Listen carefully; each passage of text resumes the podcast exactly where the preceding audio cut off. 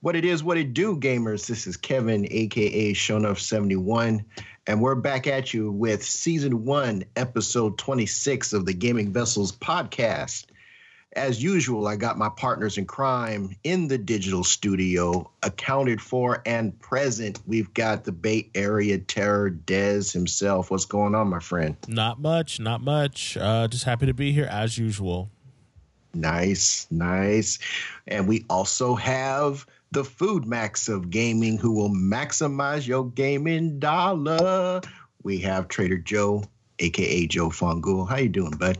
Yeah, not bad, man. Just a little tired, but uh, none worse for wear, man. Uh, I'm good to go. Good to go. Good to go. Yeah, it's been a long day for me too. As you mentioned that, uh, just getting things together for the big Thanksgiving meal that's going to be going on here. But um, couple of things. We got some house cleaning uh, things to mention.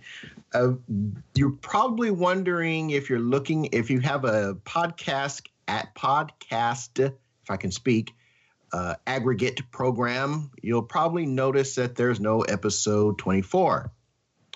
Well, the reason there's no episode 24 is because we had some pretty serious audio problems and episode 24 unfortunately which was the uh, that was the paris games week episode was lost in the internet ether. So it is the it is the lost episode of the gaming vessels podcast and unfortunately it doesn't look like there's going to be any chance of recovery for that.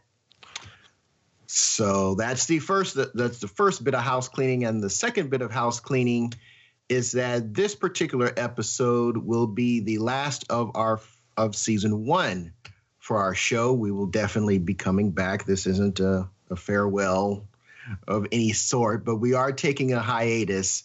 Um, a couple weeks off. We will be returning and recording a show on Monday, December 11th, to reflect on the fun and shenanigans that will have taken place at the PlayStation experience for this year. So uh, we're going to take some time off. We're going to think about uh, how we're doing with the show, come you know, and think about how we can improve things. And we will definitely be back recording again on December 11th. So uh, going to disappear and we're going to come back just like uh, Criss Angel. well, we'll still be around though on Twitter, um, your usual stuff. I mean, we'll be on PSN, probably playing Destiny 2. Yes. I'm yes, speaking uh, for myself at least. Yes, you know, I, I on my 12 step program as we speak. yep, the Destiny 12 stepper. Well, interestingly yeah. enough, if unless I'm mistaken, December 12th is the release date for the first uh, DLC pack for Destiny 2. I think it comes out the week prior, I believe. Week prior. So, okay, yeah. so Chances so we'll definitely be playing be, that. So. We'll be playing Destiny 2. I'll be at PSX. I'll probably be cursing myself because I'm probably not planning on bringing my PS4 with me uh, to the event. You know, it's kind of overkill in my estimation. So we're gonna have yeah. such a over. We're gonna have. We're, uh, I'm gonna be so far ahead of you. It's gonna be amazing. Hail to the no. Hail. I'll have to get some remote play up in that bizwax. You know, oh, I'm gonna be. Oh, oh man, you really. Oh, remote play. it comes out on December fifth. You know. All so, I heard, you know. all I heard with that was cry for help. remote play.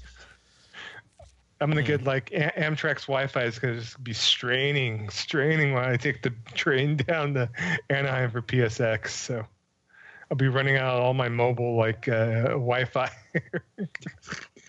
Please don't do that. Oh man.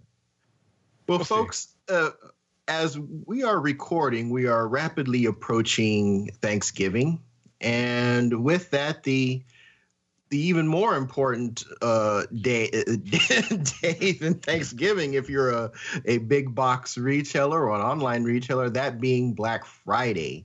So we're going to be talking about some of the things that we're going to be looking at to acquire uh, this coming Friday and uh, give you some ideas of where you can find the best deals for the items that you're looking for, either for yourself or for those who are on your shopping list for Christmas this year. So, um, let me let me toss this out to you to you, Des, first.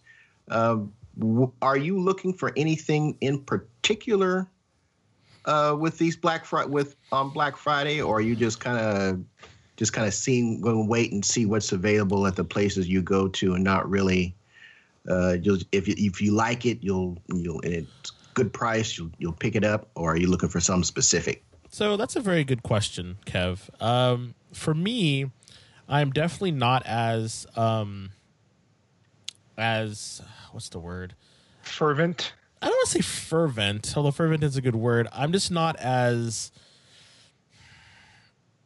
I don't put a much as big of a plan of action or plan of attack as um, my friend, you know, Joe Fongul does.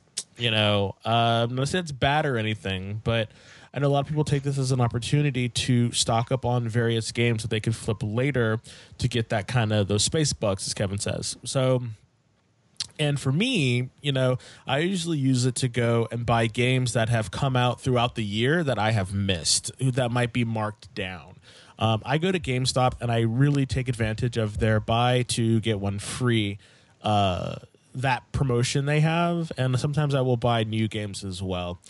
Um, and also, I live in San Francisco, so getting to all of the various GameStops around the around the city can be kind of like. Ugh, to do that just to kind of get around, um, and we don't have that many. So, and and because I know Joe will go to various different Game Stops all over, you know, where he lives, where he lives, you know, and flip and do all this other stuff, and I just don't have the the time or the wherewithal to do that. So, so for me, it's just a lot of going and picking up games that you know looked good but i missed them or they look good and i just didn't want to spend the money on them right then and there so that's usually how i spend my Black Friday. Um, and then I'm usually, you know, down with you guys, uh, you know, because I go to where you guys are. Because I'm from your, we're all from the same hometown, so I go to where you guys are, and so I'll basically just, you know, hang out with Joe, and Joe will be all like, you know, let's go to GameStop, and I'm like, okay, you know, and he's like, look at this game. I'm like, okay. So, so Joe will, so, so so so when I'm with you, when I'm with you guys, it's a lot easier to spend money. You know, it's like so it's more of like an enabling program. Oh my god, yes! Don't you sit there and lie to Kevin. It is an enabling program. That's just how it is, and that's fine. You know, that's just what it is. But just you know, let's be honest, my friend. It, it is straight up enabling. He's like, "Hey, check out that game," or "Weren't you talking about this game? This game's on sale over here." And I'm just like, oh Lord," you know. well, I'm I'm trying to be uh, your enthusiastic. Like, you know, I, I, wouldn't say I'm like a car salesman in my enthusiasm or anything. It's not like I'm making a a buck out of it. You know, it's just, uh, you know, I want to see you happy, man. As know, far as and, and, and I am happy, Joe. That's the thing. I know, I know. Your your purchases don't re- make or break your uh, um, friendly in personality and your uh, self esteem. I understand, so it's all good. So, so, so what you what uh, I'm doing? Oh, I'm sorry. Go ahead. No, that's, that's just what I'm doing. You know. Okay. So what's on your what's what's on your agenda, Joe? What you got? Uh, my agenda basically is just filling plug in the gaps. I, I have a lot of backlog, and obviously I've just been playing Destiny 2 for the last few months, so I got plenty of games to go play. But I'm gonna actually hem and haw about the games I'm gonna be buying on there because uh, I mean, 25 bucks for Evil Within 2 is awesome. Uh, Wolfenstein 2, same thing. Uh, Shadow War, they're all sequels, though. They're all sequels to games.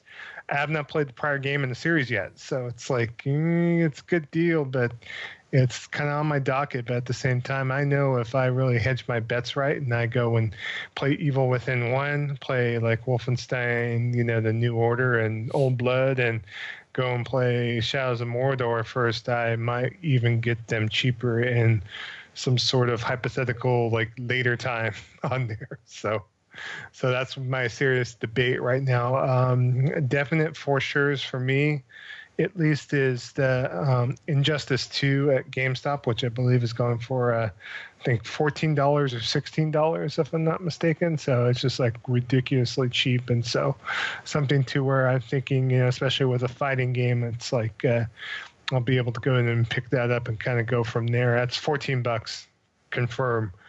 on uh, you know Black Thursday. so at GameStop. So uh, that's pretty much it. I mean, this year it's been kind of fruitful with a lot of the um, uh, flipping or you know trading. Uh, I think even Kevin, you could probably say this has been a good year if we're going to look back and genuflect about opportunities and that kind of thing. That uh, GameStop has been really good to us all year around. You know, I agree. So, I would agree.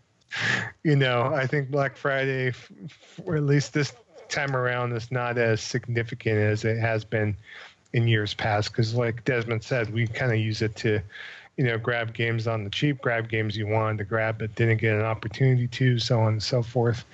On that, um, it's good time for everyone else out there that's not doing all the shenanery that me and Kevin sometimes do. To actually, you know, get in on a good deal too, without having to do all the the, the legwork, uh, quote unquote. So, so, but uh, you know, that's what I'm looking forward to at least uh, this Black Friday. So, okay. Well, for me, um, first and foremost, I'm looking for TV. So oh, not even games. You're looking for straight that, up TVs. That, yeah, I'm I'm I'm looking for a TV, and it's either going to be most likely either an LG B7A or it's going to be that uh, TCL uh, if it's available because I hear it's been selling really well late because its price is has like really come down. So um, it's going to be one of those two television sets. I just really haven't made up my mind yet. Oh, that so, TLC is such a good value. I know it's like not as good as the um, LG, but uh, you know, if I had hindsight to go in the past and like, you know, do a quantum leap or something, or, you know, do a Marty McFly, I'd probably go back and get that TLC, uh, TLC TV. So they're not on mm-hmm. sale anymore? TCL, I mean. TCL. That's yeah. I mean. Yeah. TLC. Not... Yeah. Isn't that a music group? yes. and Joe, Joe ain't too proud to brag for a uh, for a TV. I'm never gonna get it. No, not this. wow. I don't think they did. That was. That I know. Was, uh, yeah, I know. That was a vogue, but that's fine. You know, you're trying. You're trying at least. I'm trying. Yes. So it's the TCLP uh, 607. Yeah. Okay. Yes, yeah. of course. And yeah, the um the only thing that's holding me back on that is the. I mean, it, it, it looks like it's ideal for gaming. It is like you know low, super low input lag and all that good stuff.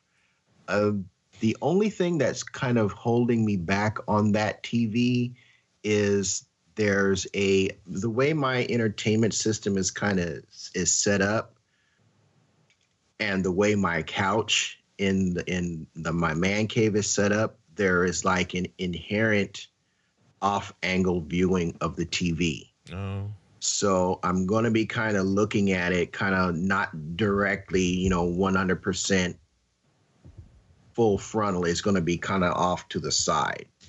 So the, you know, I've got a plasma right now, and you know, the plasma. There's no real real issue with with that, but with the TCL being on kind of off kind of off kilter with regards to the with regards to the viewing um, that might be an issue. And the man, that that LG, the the the, the color is just so freaking good, and there's no way, at least right now, currently with the prices, um, it is the best performing ed for gaming right now. If there is a TV out there that performs better, that's an OLED.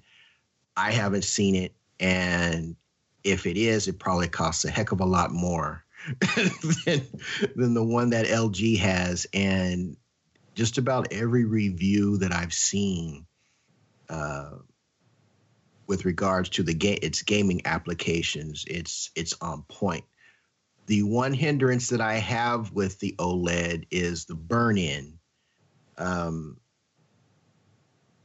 one I'm I'm kind of getting um I'm getting mixed kind of mixed signals.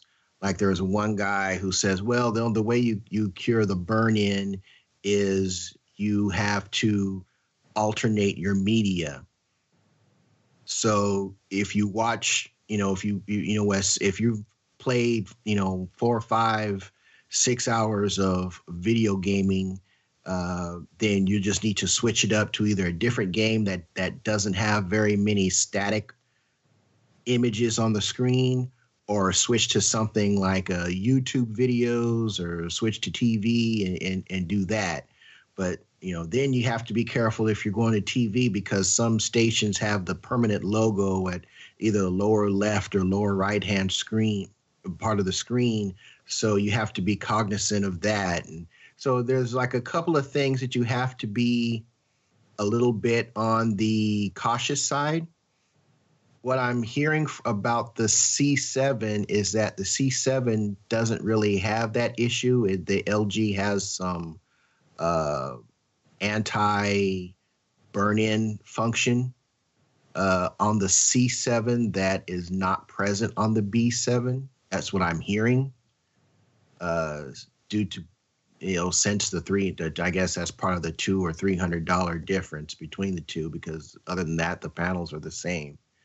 Uh, so I may have I'm going to have to do a little bit more digging uh, into that aspect, but it's it's going to be one of the two.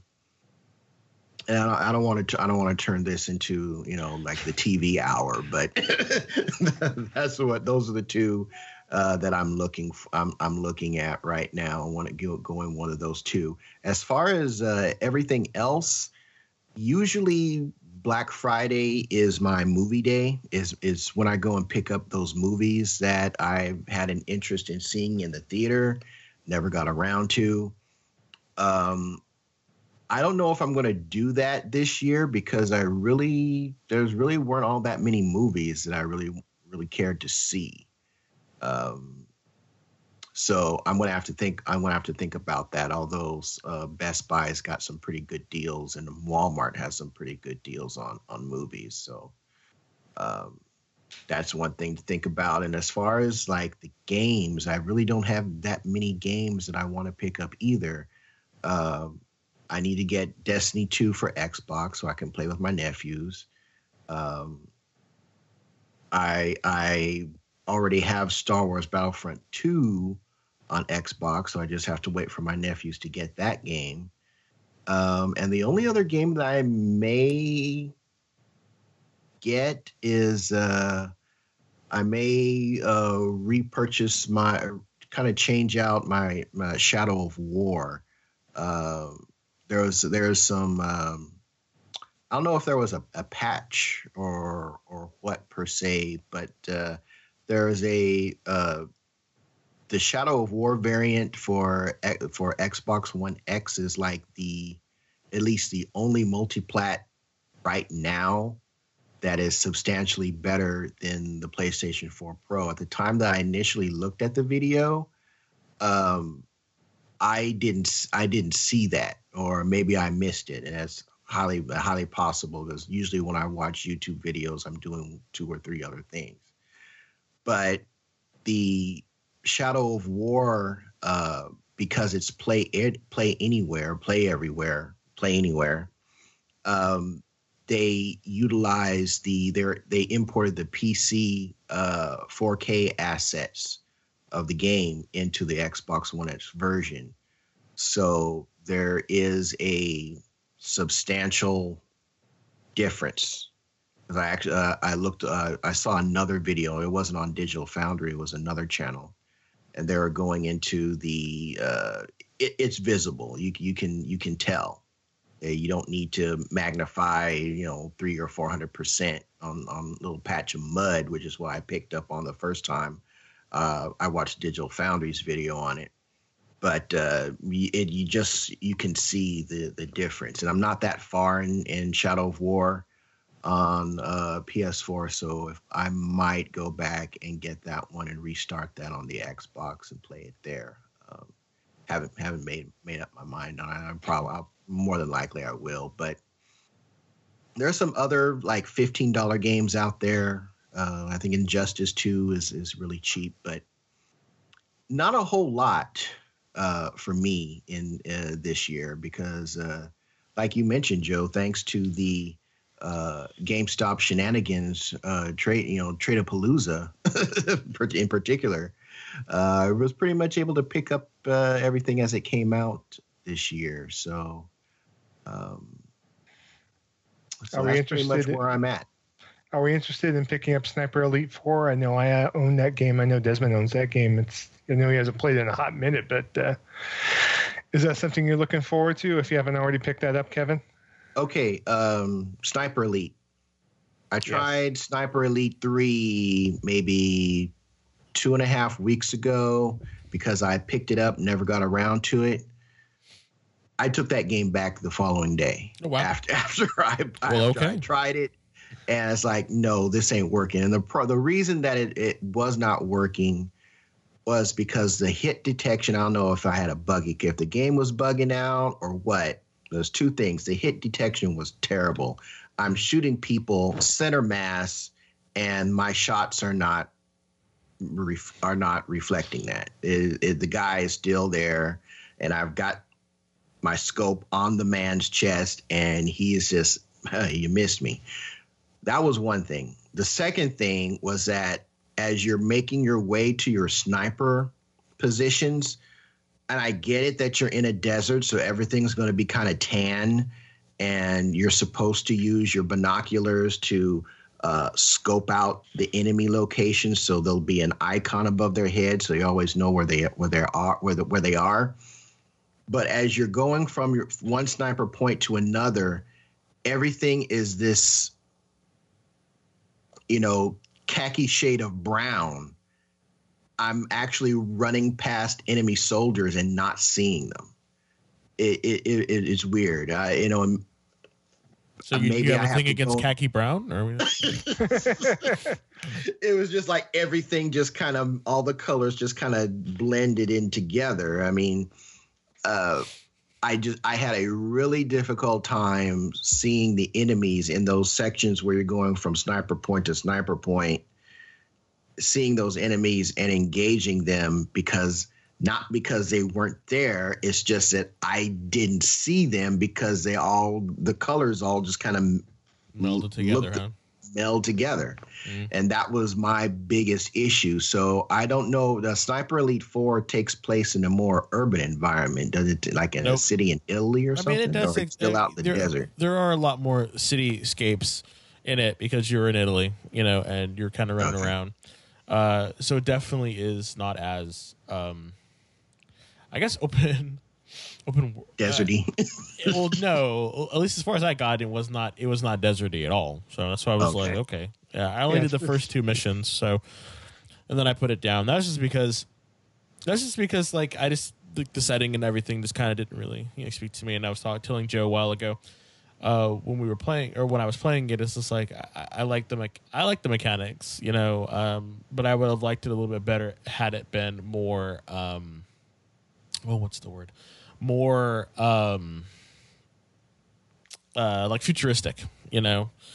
Mm. That was that. That was just my thing about it. Is as I wish that it was a bit more, you know, futuristic and what was going on. Just, just the setting didn't really capture me. No, it's just like, Gotcha. eh. so in 4 were you were you were you having any issues with hit detection?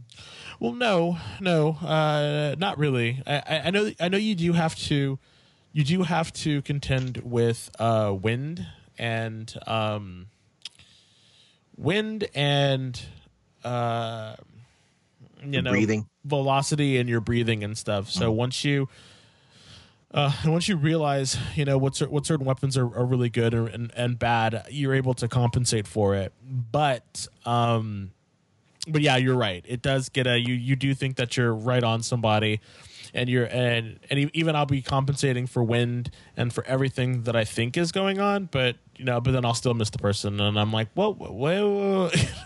Mhm. you know, I'm like, wait a minute, like, I, I should Yeah. hit him. You know, so and really the some of the t- like the targets that I was aiming for weren't that they weren't those long long distance shots. oh, that's they were they were like guys that were like maybe 40 50 yards away oh. And i'm aiming at i'm using my uh using my sniper and my, my my you know sniper rifle, and I'm shooting these guys in the chest, and you know they're acting as if you know nothing hit them. Hmm. So that was my issue with three. So hopefully the and I don't know, maybe I got a buggy copy. I have I have no idea. But no, sounds like three is not. I mean, four is not going to be on our list of Probably something not. to buy. Probably okay. not. Um, also, oh. I wanted to say real quick, and I and this has been something that Joe and I have been talking about for a while. So you know, you know, if you listen to us, you know, for all of our other twenty five episodes, you'll know that I'm one of those people that's like, you know, I don't need you know super Xbox X, you know, and all that other good stuff. So I, I'm holding out hope that during this during this um, Black Friday, I'll be able to get a um, a Xbox One for one hundred and seventy five dollars. Yes, you heard it right. I'm looking for an Xbox for one hundred and seventy five dollars, and Joe has accepted this mission, and he has been trying very hard to try to get this try to get this for me it's so it's become like a personal you know thing for him and I, and I just want to thank him you know profusely for doing that because it's kind of funny you know how we've uh, been how we've been you know thinking about it and how, what he's been going on you know about well, it so so I'm very I'm, I'm, I'm trying I'm trying very hard to get one so so that so that that is what I'm hoping I got my cheap ass gamer you know open and I'm when I'm looking, and so is he. He's he's been, okay. he's been coming he's been coming strong with the with the with the deals, but it's just not that 175 yet. You know, closest he well, got it to was like 189, I think. I think it was 189. Well, that's the, price that's going on for all retailers, uh, 189.99. But there is some places that are offering free stuff uh, with it. So I don't know if you want to take that in consideration, but uh, I know you're going to be. That was another be, thing. Yeah. If you're going to be in town uh, Black Friday, which um, I will be. If, um, I could use my red card at Target. I don't oh. know if you oh. have a Target card or not. But uh, the with the red card Target card, the price would be $180.50. Now, granted, it's not 150, 175 bucks. But it's $5 but five dollars and fifty cents. But you get a twenty-five dollar gift card along dun, with the dun, purchase. Dun. Looks like we have a winner, folks. so winner, winner, chicken dinner. Yeah, yeah. winner, winner, Xbox dinner. um, oh, you would so be able to play PUBG. You're killing me. So yes, I mean, I'm gonna rush you out to buy. I'm gonna rush you out to play PUBG. There, that's it. Damn it, Kevin, you got me. Is that a Thursday night uh, Black Thanksgiving uh, Day purchase confirmed for you, Desmond? Uh, I, I think I might have to, everybody, and then and then when we come back from our hiatus, I could be like, you know, yay, I got one. Now I have nothing to play on it, but I got one. Actually, what I'm probably gonna do, this is gonna sound really your weird. Hate mail to gaming vessels at Gmail. so what I'm, so I have I have an Xbox like gold like account and all that when I had my when I had my 360 and all that. So I already have everything set up. I, I just have to you know get it all up and running, and I probably will end up going and downloading um Star Wars: Knights of the Old Republic, um, and I'll probably end up playing that because I never beat that game. That was one of the so that game and me, ooh, we have history. That was one of the first RPGs, like really hardcore RPGs. That was like 3D that, that I played on the 360 that just engrossed me because I'm a huge Star Wars fan. And like it was, I was, you know, I I'm li- so I'm living, you know, I'm living in San Francisco and I'm doing my thing and I had roommates, you know, because these San Francisco you have to have roommates, and so I'm sitting there on the couch, you know, in the den playing KOTOR, right? And I straight up called in to work and was like, "I'm sick," and I sat there and played KOTOR all day. And my roommates went to work, and they came back, and I don't think I had moved, and they were like, "Wait a minute, you you you've been sitting here all day?" And I was like, "Yes," and they're like, "And you've been playing this game?" And he's like, "Yes," and I'm like, "But what?" I was like, I, I gotta play this game. And they always could, and they would, they, they called it, um, they called it Talk Wars because there's so much talking in that game. And he's there like, like, are you are you battling anybody? Are you fighting anybody? And I'm like, no, we're I'm I'm I'm playing the story. It's an amazing story. And then like, but there's no action. And I'm like, shut up. yeah, Talk Wars, Knights of the Old Republic. So So I probably will end up getting that game, and then probably you know trying to relive that bit of nostalgia. You know, I won't be calling out to to work though. That's for damn sure. So, but yeah, that's probably what I'm gonna do. That's probably my first purchase um, for the Xbox uh, One S when I purchase it, and I will be getting it this Black Friday after I pay Joe back for all all the all the all the swag that he's he's got me the last couple of months. So Yeah. Well, the BRE software has a bunch of those Star Wars: The Old Republics for thirty dollars. yeah, Uh, mint inbox, you know, so you can just pick it up, pick that up, uh, you know, pick that up while you're here. What was funny though is um I was a bunch um, of games, man, for the was that? original Xbox, all in. I'm sorry, no, no, all no, in box. BRE? I'm just amazed. I mean, with the instructions, everything in them At for BRE software? like that BRE software. Yes, sir. Wow. So Well, okay then. Damn. But but yeah, that's what's going on. You Okay. know, so that that's probably what what will happen. Um, and then Joe, will you be getting a uh, an Xbox One One X for for Black Friday? uh, that ship has sailed for now, sir. Um, in What? fact, Come on, it's Black Friday. It's Black Friday. You know there's going to be hot deals on it. no No, hot deals poor. on it. No hot deals? No hot deals. No. That's terrible. What? No, um, if you follow me on Twitter, you you would be able to take a look at a uh, notepad of games I was debating about trading to purchase an Xbox One X. In fact, it got so sticky that I got close, but GameStop stopped their promo as of the 12th as far as system trade-ins, and so I was basically looking at uh, only $85 for my Xbox One S on there. And to me, 85 bucks for that thing, uh, uh, uh. Too bad, so sad. No way, Jose. So I was gonna buy it for him, but he's like, "Oh hell no!" and get more for it. Wait, and I was like, "All right, Joe." not all about that. It's just I, I had to kind of reevaluate why I was buying the Xbox One X, and you know, uh, for those of you listeners out there that do own one, I definitely think it's an awesome piece of hardware. I think uh, Microsoft kind of nailed it after, you know, kind of bundle, you know, bungling things up with the Xbox One. You know, I think after the whole TV, TV, TV back in you know 2013, um, they definitely have built up a, uh repertoire of um, uh, how should I say some Goodwill. yeah gaming credo on here that you know they kind of changed their focus uh, from being a multimedia box to being the you know ultimate uh, Xbox on there, the you know, most powerful Xbox, and currently the uh, uh, most powerful console. You know, but uh, obviously, you know, sticks are sticks and measurements are measurements, and it's the point that uh, you know.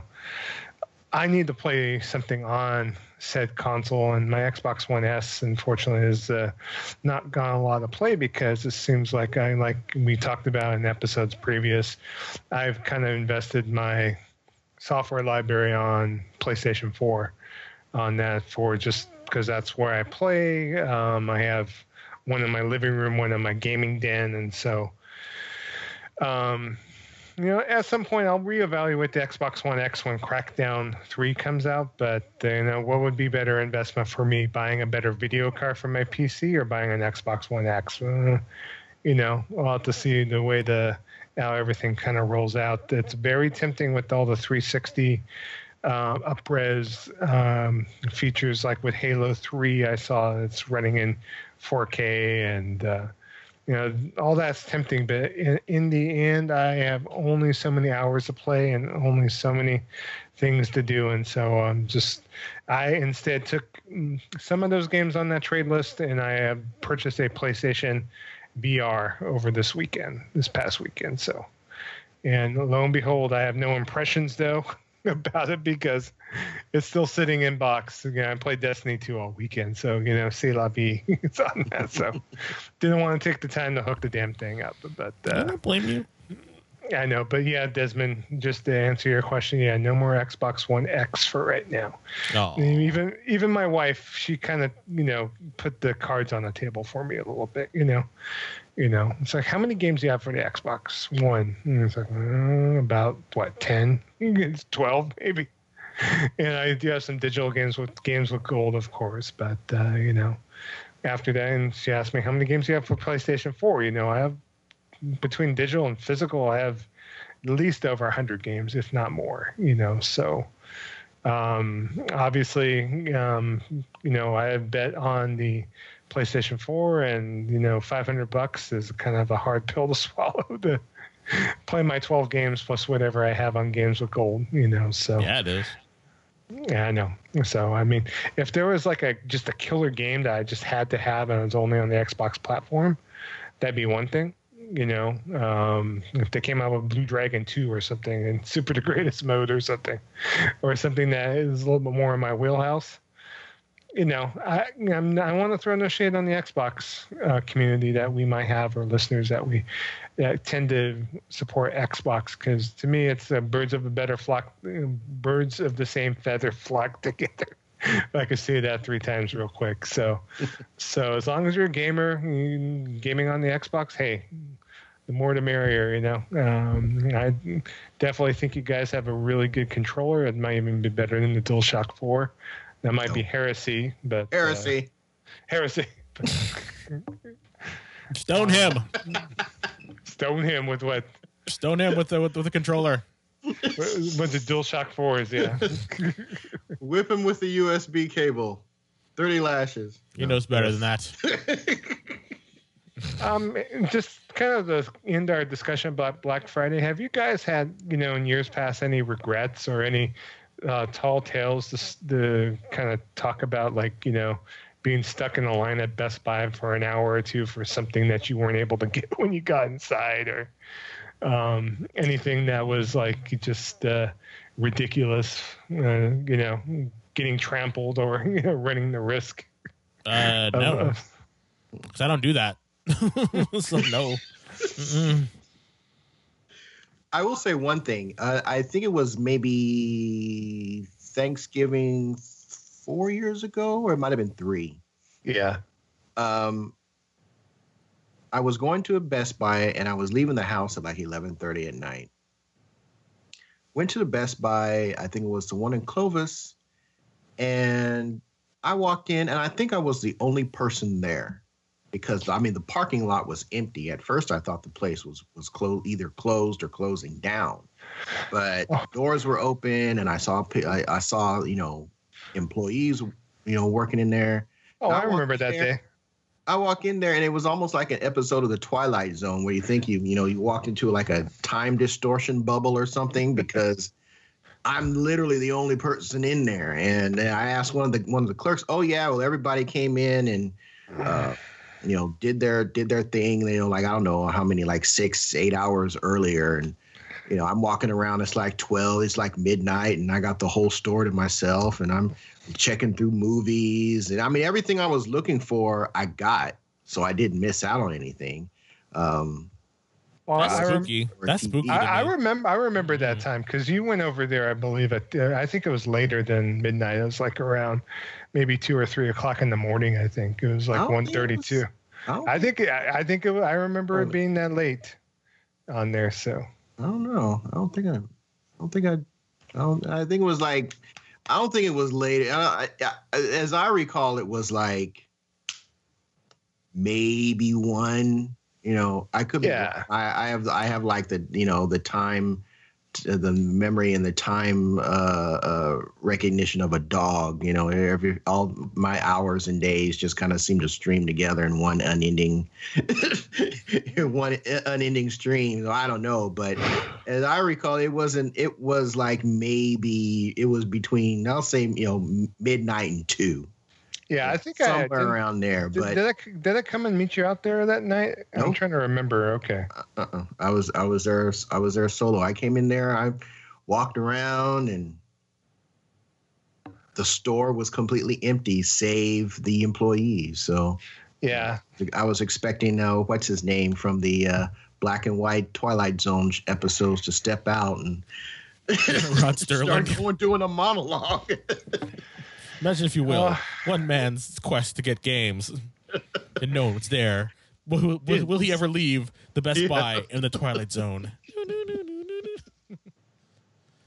That's scary. Uh, what, what I know from there is that uh, they do close now. Uh, they do shut it, shut her down at a certain point, and then they reopen. Uh, I think they learned from years past that's not worthy to stay open all night on that. So So are they like they're like opening at five? What is that? Five o'clock on, th- or they're or they're opening at five o'clock this year on Thursday.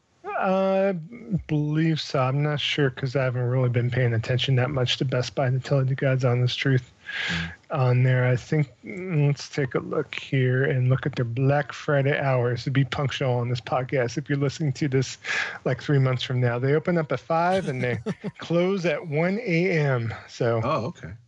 And they reopen at eight o'clock. So they're definitely not going to be open at three o'clock in the morning for your shopping pleasures on that. But you know, Boo. Here's They what it is. it. You gotta you gotta get those people at least some rest, you know. So Oh yeah. I'm gonna have to have to look up the GameStop's hours. 'cause I don't think they're going to be open that late.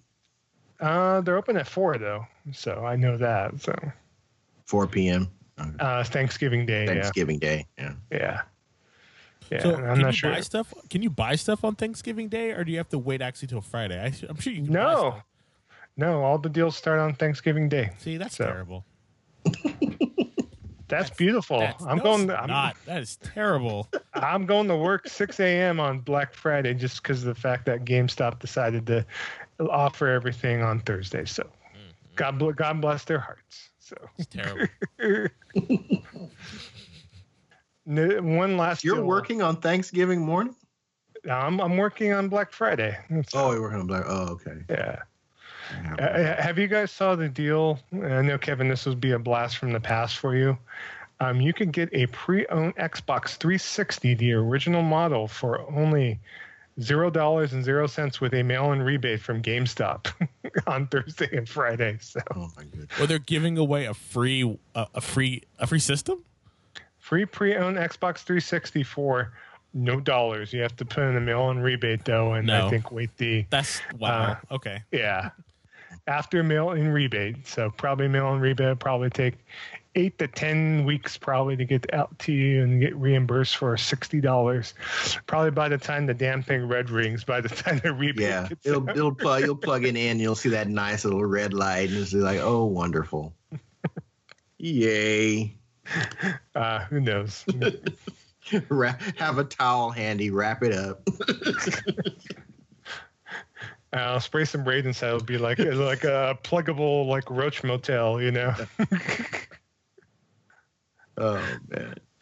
I just thought it was kind of a unique thing, especially if someone out there is looking to really game on the cheap. I mean, you want to pick up like Xbox 360 games for five, six bucks. There's a, there's a certain segment of gamers that, you know, they only play like last gen stuff, and they only pick up games when they're like, you know, five, you know, five dollars, four dollars. So Mhm. they don't care about being the super the greatest, but they they have the time in their life still, and I think that's admirable too. So Well, that's cool, and I mean that's also especially good for young kids. yeah, Uh, for kids just getting into kids just getting into gaming. You know, parents don't have to shell out a whole bunch of money. Um, although personally, you know, I think the for a young person, uh, for a college student, that uh, an Xbox One S and a Game Pass subscription is probably the best thing you can do for them.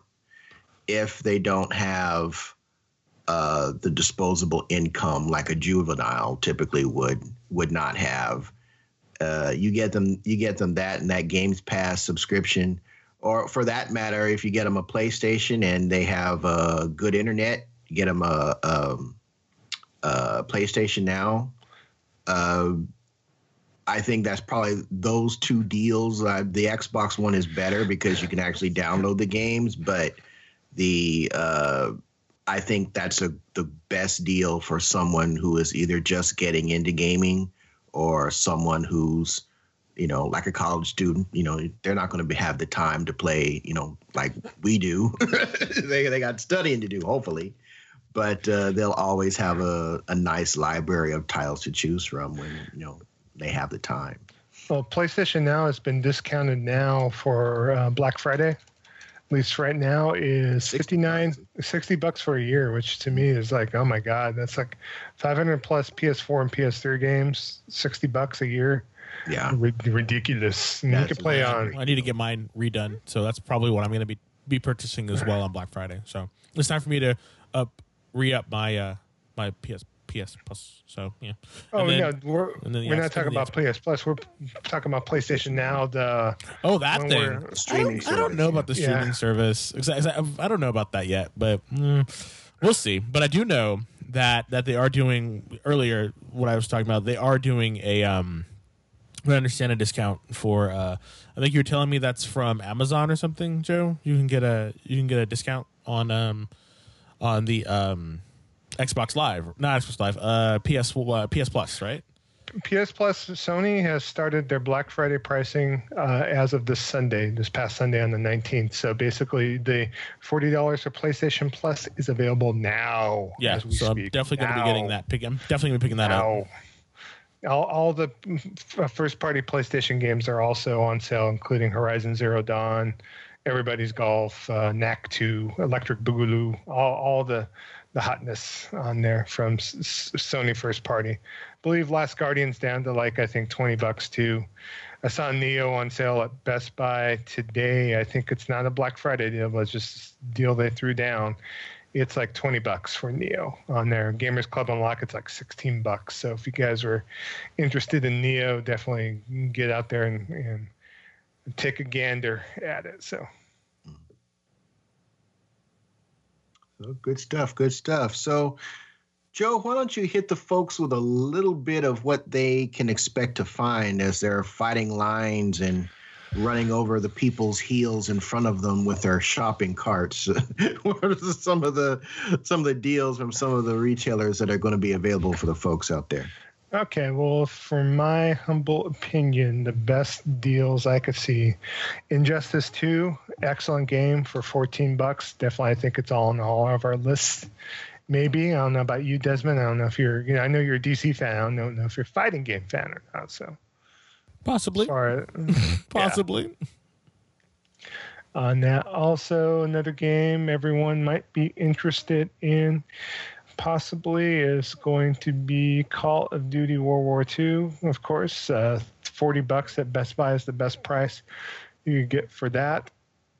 On that, of course, it might be even better to grab Battlefield One Revolution if you're kind of comparing apples and oranges on there. That's going to be twenty nine bucks at both uh, Best Buy and Walmart on there. And for some of you out there that maybe have not decided to buy the Destiny 2, the crack amongst it all, the cheapest price is going to be $27 at GameStop on there. So, uh, other big highlights too. Uh, if you're a strategy RPG fan, Disgaea 5 Complete on the Switch is going for a hot 20 bucks, which is 40 bucks off retail, believe it or not, uh, at Best Buy on there. So, if you're looking for a good ac- um, action strategy RPG, uh, Disgaea 5 Complete would satisfy that craving on there. So, um, also as well, I don't know if you're looking to buy this or not, Kevin, but uh, Dragon Quest Heroes 2 is going to be on sale for 25 bucks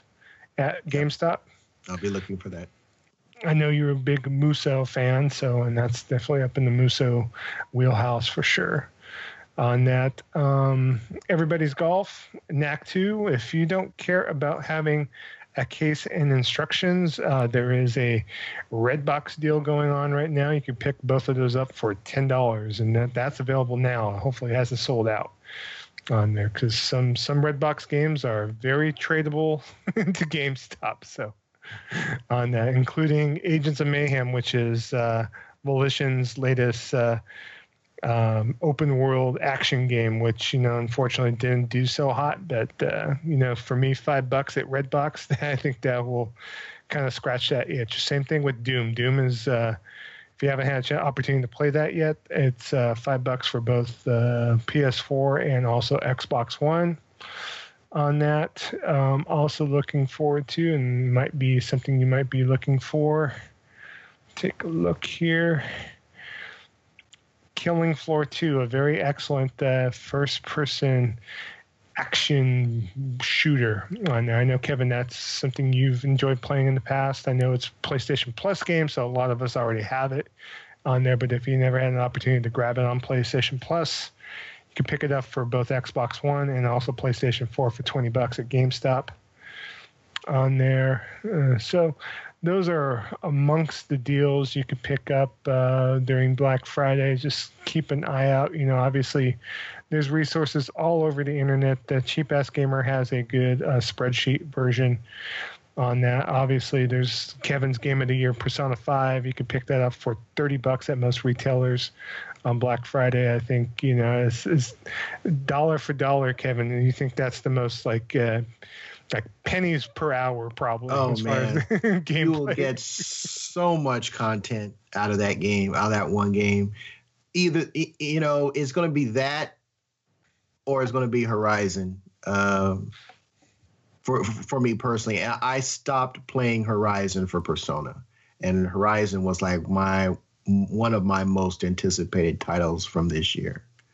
Uh, yes. So yeah, so it, 30 bucks even if even if you don't even if you're one of those people that say hey i, I really don't want to get into um, the jrpg thing doesn't do it for me or turn-based combat doesn't do it for me for 30 bucks it's worth a look see. Because you'll probably be if you don't like it you can take it back and you know trade it in towards something else. But it dollar for dollar best bang for your buck out there. Yeah and just to throw another uh kind of nugget out there. Uh, one of Desmond's uh, favorite games of the year so far, I'm thinking South Park, the uh, Fractured But Whole.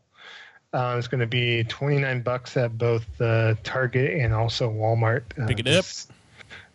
So, uh, would it give you your heartiest recommendation for their 30 Pick bucks? Pick it up. It's worth it. Seriously, it's worth it. Great game.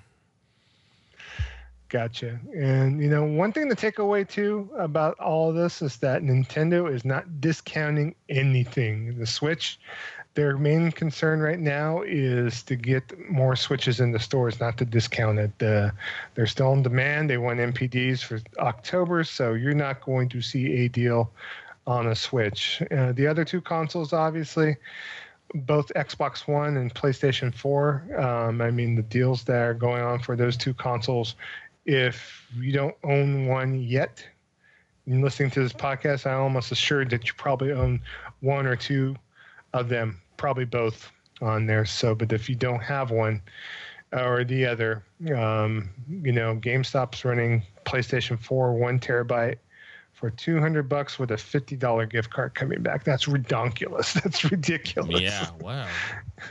yeah. And I don't know if you guys have maybe a old PlayStation, you know, four or five hundred ter- you know, gigabyte system, you might even want to think about trading that in to pick up a new Super Greatest uh, PlayStation 4 uh, Slim on there. So something to keep in mind on yeah. that as well. So just keep in mind, you know, is it the Slim that does not have the Dolby Op- optical? Yeah, that's the Slim yeah. that does not the the new, the new PlayStation Slim. 4 Slim does not have the optical cable out, so you would have to get a converter uh, to convert it from uh, HDMI to optical out on there. They do sell such boxes, but usually the quality is kind of hit and miss on there. So if you're looking for an optical out, uh, you know, Dolby Surround connection, um, either you're going to have to grab an old PlayStation 4 use or go out and look for a deal on the PlayStation 4 Pro. Now, I know a lot of people are crabbing that there is not a lot of deals for the PlayStation 4 Pro. I think one or two might uh, rear its head uh, once Black Friday rolls around, maybe on Amazon. Uh, I happened to be shopping today at Costco and I saw PlayStation 4 Pros over there and the difference in the cost uh, right now as far as between normal retail and what Costco had it for. And I'm going to check that right now as we speak here, just to kind of give you a heads up on. So, in the meantime, while I'm waiting for that to load on up, um, you know, keep in mind too, if you're interested in PlayStation VR, all bundles are $100 off. So if you want to get the base um, PlayStation VR headset, they're all 200 bucks on there. That's the version one of the PlayStation VR with the uh, non HD breakout box. So if you do are looking to buy an HDR enabled TV, on there might want to look at either the bundle that comes with Skyrim uh, VR or Doom VR on that. So, and uh, those are retailing for a hot uh, 250 for the Skyrim bundle, uh, 299 for the Doom bundle. Skyrim bundle does come with the both PlayStation Move controllers with it on there. Um, and as far as PlayStation 4 Pro at Costco, I believe it was going for 379, which is a $20 savings from normal retail. Not that much, but still, you know, we'll have to see what comes about. And last but not least, uh, throw this bone out just for you, Kevin. the LG 55, the uh, B7, the 55 inch OLED is going to be uh, $1,500 at Best Buy uh, Black Friday. Um, the TCL 55 inch uh, Super Greatest Budget HDR uh, TV with the Dolby Vision and 4K and whole bells and whistles. Normal retail price, six hundred dollars on there. I'm not sure. I don't think it's on sale Black Friday. I think that's that's uh, still a good price. It's still a good price for that's 55 still, that's inch. A fantastic price. Yeah. I I tell you, I really didn't think. Um, I still have my concerns with the viewing angle, but uh, I'm gonna have to think on that because that. Uh, it's available at both Clovis and Fresno locations, Kevin. I had to throw this. This is my enabling portion. Yeah, I see. Yeah, see. this is how it. This is how it goes down, folks. this is how it goes down. But hey, I, I, work as a customer service rep for my my job. It's my forte. So I'm I'm here to serve all of you all. So. yeah. But I gotta I gotta say I'm actually a little surprised that not even the Switch peripherals are on any kind of sale. Mm, At least none that I'm seeing. Mm, some of the third party stuff maybe, but uh, first party Switch stuff. Eh, yeah, first eh. party Switch. Yeah, that's what I, I was really so I'm kind of surprised to see that. Yeah, because no. those were never in short supply. Hmm. at least when at least when when the system came out, I was seeing, you know, pro controllers and Joy Cons, uh, you know, akimbo, just just not the system. yeah, but no, you're gonna have to pay um, top dollar. Yeah, standard retail price. Yeah, know. yeah, that's what I mean. Yeah, standard. I play that. No, no, no help. No, no, no, no break there. But yeah, I'm kind of looking at the Xenoblade Chronicles 2 controller, but uh, I'm gonna I'm gonna refrain from such uh, ludicrous uh, spending. I would say so. Now, isn't is you know isn't Xenoblade Chronicles 2 on sale for 20 bucks at GameStop? Nope, you're getting confused with Dragon Ball Xenoverse 2. So. Oh, okay. Yeah. Yeah. No, Xenoblade Chronicles 2 comes out, I believe, December 1st. Oh, okay. and yeah, it's not even coming out. Not even yeah. being part of it. Okay. Yeah. Although I will probably, I, pro- I probably will be picking up uh, Xenogears Chronicle 2 though when it comes out. It should be coming out in like a week or two, right? Yeah, like I said, December first. Yeah. So. so I'll be picking that up. So maybe we can play that together because you can play it multiple people, right? I don't think so. I think it's single player. I believe so. Uh, so it's not like Xenoblade Chronicles X. It's not okay. multiplayer. So never mind. Chris, if you want to buy an uh, Wii U and get a Xenoblade Chronicles X, I have no problem playing with you, Desmond. So. That's funny. Wah, wah, wah. All right. So I think that concludes our Black Friday discussion. I think we uh, covered it, nailed it. Yep. I think we did. So, folks, good luck, and and be kind and be safe while you're out there getting your getting your uh, consumer goods. And just remember, they're just consumer goods. It's not like you'll never be able to find them again. Maybe not at those, those prices, but uh, sometimes we tend to not treat each other uh, very nice when we're trying to get those things. So just be kind to your neighbor. You know, friendly friendly suggestion. You know, I I grew up watching Mister Rogers' Neighborhood. I was just thinking the same thing. this is Mister Shownuff's neighborhood. Be nice to them as they step on your feet and step over your body to get the uh, hot three hundred dollar TV that will break down in six months. Yeah. Seventy five inch three hundred dollar TV at Walmart. Yep. Mm-hmm. Mm-hmm. You, can see, you can see all the hot pixels, all the 720p TV. so. Exactly, exactly. So, well, with that, thank you so much, Joe, for bringing that information to us. We're going to move on to the vessel line. And right here, we got a MP3 from the Prince of OFR himself, Blue Man Rule, aka Larry. Well, actually, Larry, aka Blue Man Rule. Sorry for that. I got that reversed. He is also the host of Facetious, that he co hosts with Scarfingers. is an absolutely entertaining and informative show. Uh, suggest you you folks check that episode, check that series out. But uh, he hit us up with an MP3, so we're going to go ahead and take a listen to that right now. Hey everybody, this is Larry, aka Man Rule, and I am responding to Gaming Vessels number 25. At about the 43 minute mark, I heard uh, Shonuff uh, expressing his concerns about scalability for the Xbox One. He mentioned that the Xbox One X won't be able to be maxed out um, because they have to scale it for other games and other consoles. Well, a while back on Gamers Unscripted that I was on, we had a couple of developers on, and I asked them specifically about the scalability of what things like the PS4 Pro and the Xbox One would offer, and they said it was basically no difference. Um, they said that because they are already used to scalability in their games because of the various PC configurations that we have out there currently in the gaming landscape. So um, while I see his concern, it's actually a non realized concern because developers are already working their way around that, and I, they don't see that as a huge challenge or a huge issue. Um, secondly, look man there are a lot of people who play things on xbox other than that other than uh, shooters and stuff i personally am one of them like i am really looking forward to code vein and i picked up assassin's creed on there and now there aren't many multiplayer experiences that are really kind of different that i play out there but Code Vein shall be one of them. And until Marvel Heroes gets disconnected, that shall also be one of them. But um, man, that's really about it. I just wanted to um, send that in. Thanks so much for listening. Peace out.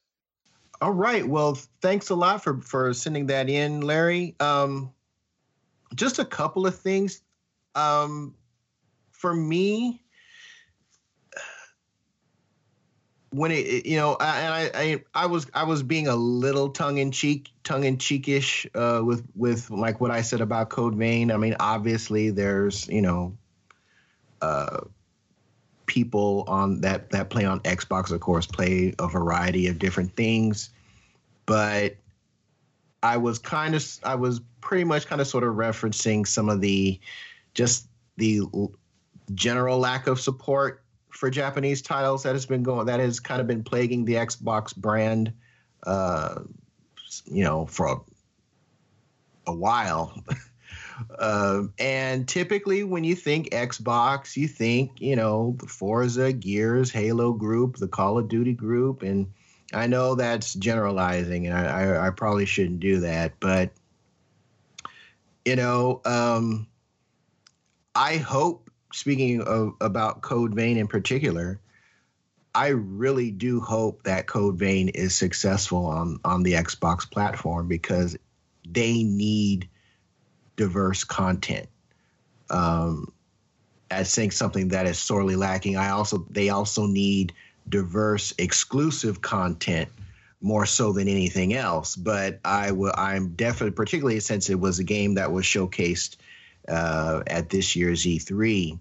Um, I want to see because the game looks phenomenal. I've been I've been watching some YouTube videos uh, of the game of the gameplay in action, and it looks really good.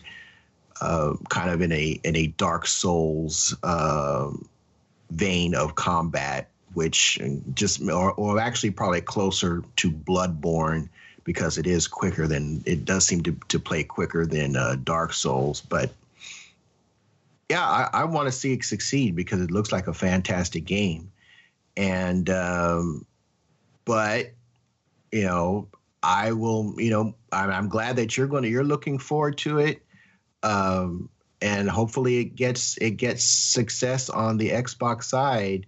Uh, but typically, those games don't have a whole lot of success on on the Xbox side as far as sales go.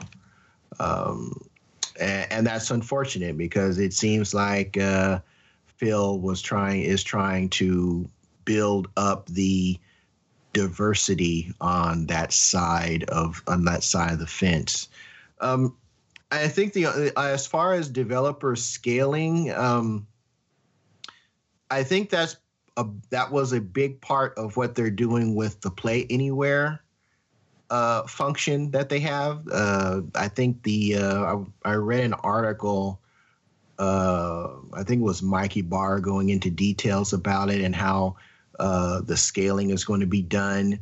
Uh, Shadow of War is an example of how the game scales using the using Play Anywhere, where you you know you get a digital copy uh, that when you buy it digitally, rather that you're able to play on both PC and your Xbox and and the Xbox One X, and those assets will be able to scale and adjust accordingly. Uh, the problem that I, the only problem that I see with that is that, particularly when you're talking third party, not that many games utilize that function. Um, Shadow of War did, which is probably why uh, it there is a substantial difference between what you get on the Pro and what the Xbox One X can do with regard to that game. But then you look and you take a look at what's going on with Titanfall 2, which is not play anywhere, and you'll see that in some in some areas, you know, places like native resolution, yes, the Xbox One X is shining pretty much throughout, but in some parts the the frame rates drop and the performance actually gets the the performance not actually goes to the pro in some instances when you look at what uh, Digital Foundry and some other re, other uh, uh, gaming gameplay and gaming performance analysts channels have shown. So well, Kevin, you know, it's a little it's a little bit mo the pro, but uh, you know, it's uh, and I'm and I'm not throwing I'm not throwing any uh, any shade on the console. I mean, I have it, but um, you know, it, it's uh, I mean, that's that's just that's just how I see it anyway. So go ahead, Joe. Oh, I was just going to say that the uh, Titanfall 2 has been subsequently um, patched again for Xbox One X, and uh, uh, the performance issues that they had with the uh, patch were resolved actually. So okay, well that's good. That's yeah. Good.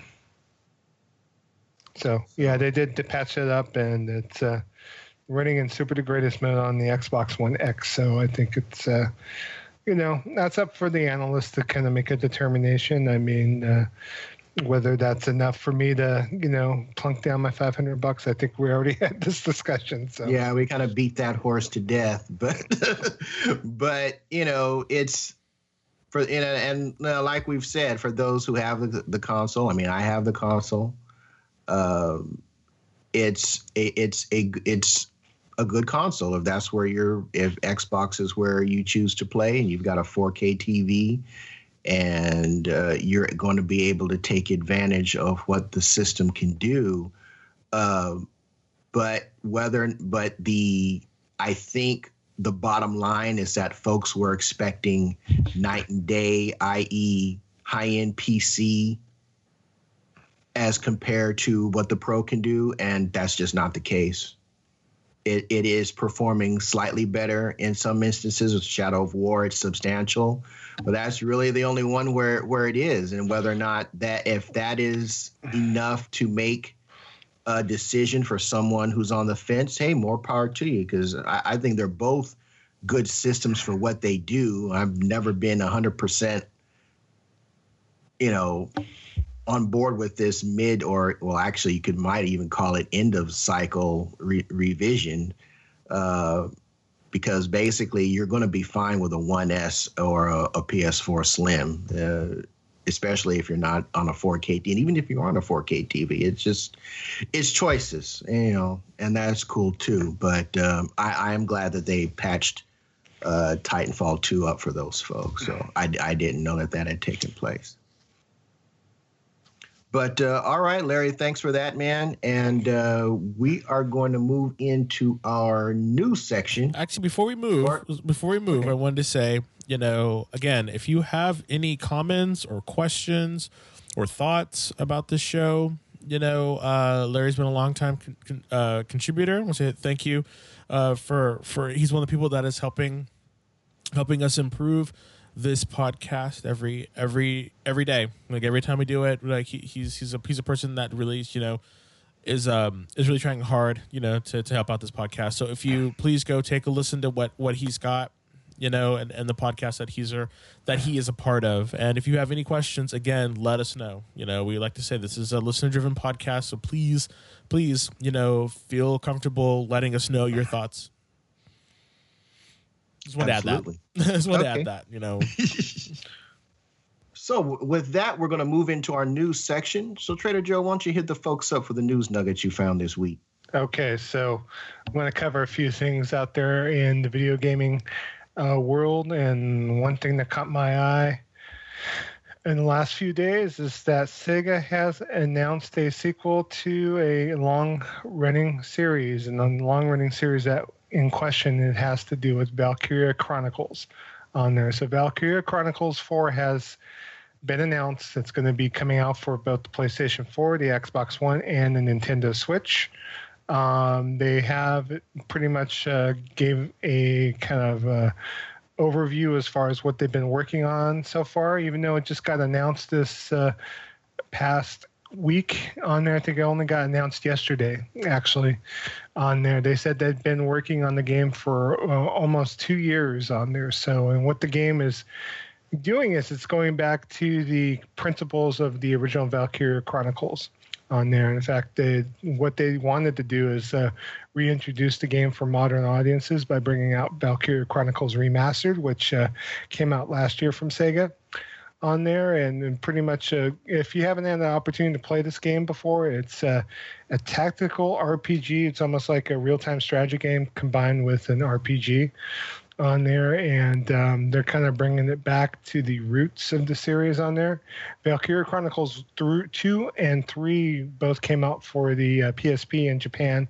On there, we happen to get a, a U.S. Uh, or English version of Valkyria Chronicles two, but uh, Valkyria Chronicles three never came out. Uh, in Western territories, and so what they're trying to do is bring the series back to its roots on there. So, and uh, they're trying to actually bring in a little bit of uh, World War II as far as camaraderie between soldiers during that particular conflict on there. But if you've never checked out the series before, it's, it just has that kind of sweet first person gunplay combined with like a, uh Final Fantasy Tactics type of uh, tactical RPG uh, strategy. And it's almost like, uh, in comparison, like maybe even a real time strategy game like XCOM or something of that effect w- through an anime filter, you know, with different gameplay elements. And so, definitely something to be looking forward to. Uh, it was coming uh, 2018.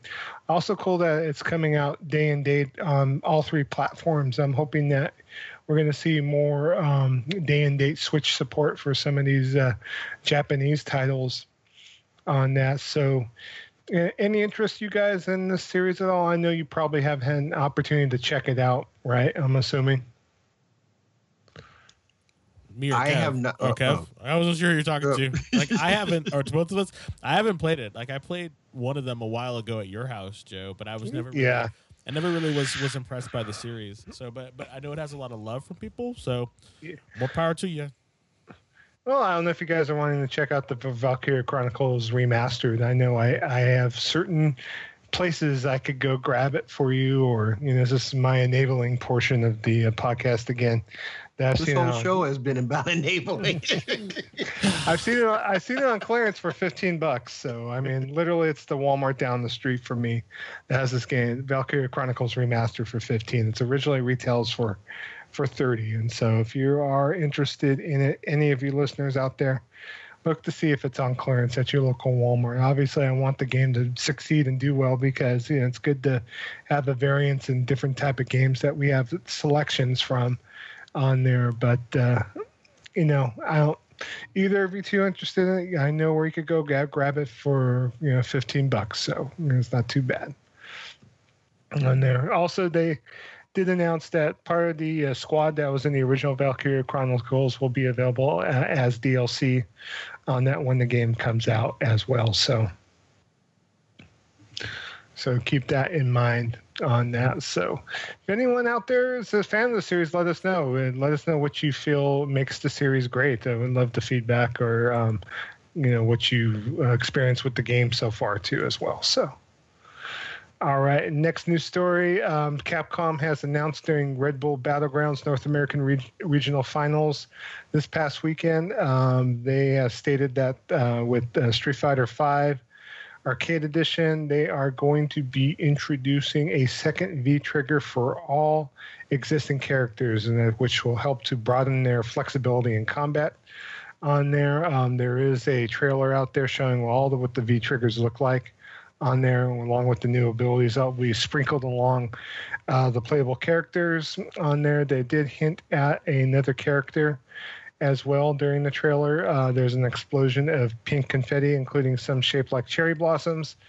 Um, it might be a hint that Sakura uh, from the Street Fighter Alpha series might be coming to Street Fighter Five on there. So, uh, Street Fighter Five Arcade Edition will be coming out on there. It's coming out in January of 2018 on there. It will include both season one, season two packages, along with the much requested arcade mode, along with the, and an extra battle mode as well on there. I already have this game pre-ordered. I'm looking forward to uh, getting into it. I never had a chance to really dive in deep Street Fighter V when it first came out, and I definitely want to give it a gander on there. So, uh, Kevin, uh, any interest or Dragon Ball is going to be taking all of your time and, and energy? You know the answer to Uh, that. Yeah, you already know. You already know. Yeah. You already know. Um, after watching, for me personally, after watching a couple of, um, I started watching the uh, the Evo stuff, and I was just you know getting familiar with the with the Evo you know sp- stars quote unquote who play that game, and just looking at what they're doing. It looks like it looks fun to watch. You know, and see them pop off or be silly or be the the, the teabagging and all that stuff. It's kind of funny, but um, but I don't know something about something about Street Fighter Five. I don't know. Is something about that? I don't know. Just I, I can't I can't explain it. Maybe you know someone in the in the comments can can explain. You know, I, I just I don't know something about the the series has kind of lost its luster. I don't know. It's weird. I, I, but I tell you, I am really uh, looking forward to uh, to Z Fighters. So, but maybe that'll give us all something else to look you know look forward to to play. We'll have to see. Uh, no, I'm I'm still interested in, in Street Fighter Five, so I'll let you guys know. And hopefully, when it comes out, I will give it some more love than I did the last time around. I wound up trading the game in without playing it a little to none uh, on that, and uh, you know it's Capcom. I'm willing to give Capcom at least a chance on there. I know Kevin, you talked ad nauseum about your experience of Street Fighter Five, so I know I don't know if you want to dip back in that pool. It's, and you know, maybe if I have good positive impressions, you know, who knows? So Yeah, I think I'm done, but we'll see. we'll see. We'll see. We'll see. We'll see. what Arc comes Sys out. works and and uh, and uh, freaking um, uh, French bread. Well, no, it, it it's Arc Sys. Well, I guess it's a it's a collaboration with French Bread. No, it's with, not. uh, you're, you're talking about Dragon Ball. Dragon Ball's our arc system. No, I'm so- talking. I'm, I'm not talking about Dragon Ball. I'm talking about BlazBlue Cross Tag Battle. Oh yeah. uh, BlazBlue Cross Tag Battle and uh, Fighter Z is pretty much where my my fighting attention is aimed at right now, and I don't I don't really see that changing anytime soon. so I'll I'll just be holding on for those two. I'm actually, you know, I hate to say it, but uh, I will check out Dragon Ball Fighter Z, but I'm not a Dragon Ball fan, so it's like, but I, I will have to give it a gander. You know, I think uh, Arc System Works kind of brings it, but there's another fighting game on top of Street Fighter V arcade mode that's going to be kind of making its way about right around the same time. Uh, Arika, which uh, is the developer previous of the Street Fighter EX series, um, finally put a name to the fighting game that they've been showing. It originally came out as an April Fool's kind of thing, where you know, hey, look at this game. You know, kind of looks familiar. It kind of looks like Street Fighter EX on there. The game's going to be called Fighting EX Layer on that, and it's coming exclusively for PlayStation 4 in 2018 with a beta starting on December 11th on there. Uh, I was listening to another podcast, and they felt like uh, Arika kind of messed up because if they named it Fighting Layer EX, they could have uh, had an acronym for it, like Flex on there. So but right now it's like FEXL. So Marketing at work, people. I know it's you know to me hell Fighting Layer EX. I mean that would Actually, fighting out. layer EX sounds awesome though. fighting for some reason, fighting layer layer. So it's EX. layer like layer like, like a layer on a cake, right? Fighting layer Yes. EX. See, that sounds cool.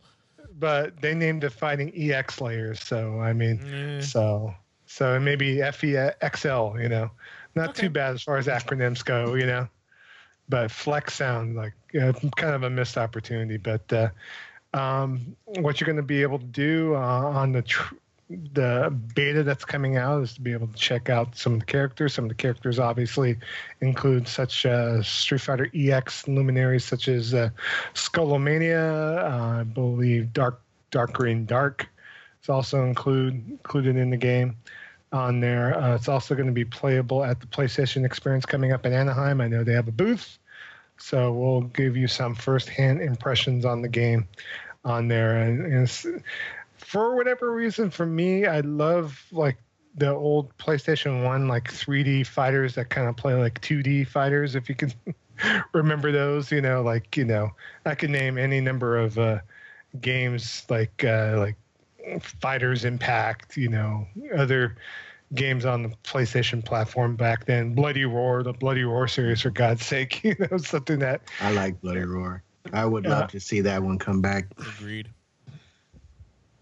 So it kind of reminds me of the harkens back to those, uh, like you know, PlayStation One, PlayStation Two console, like you know, fighters, where it's not all about being up the tournament spec.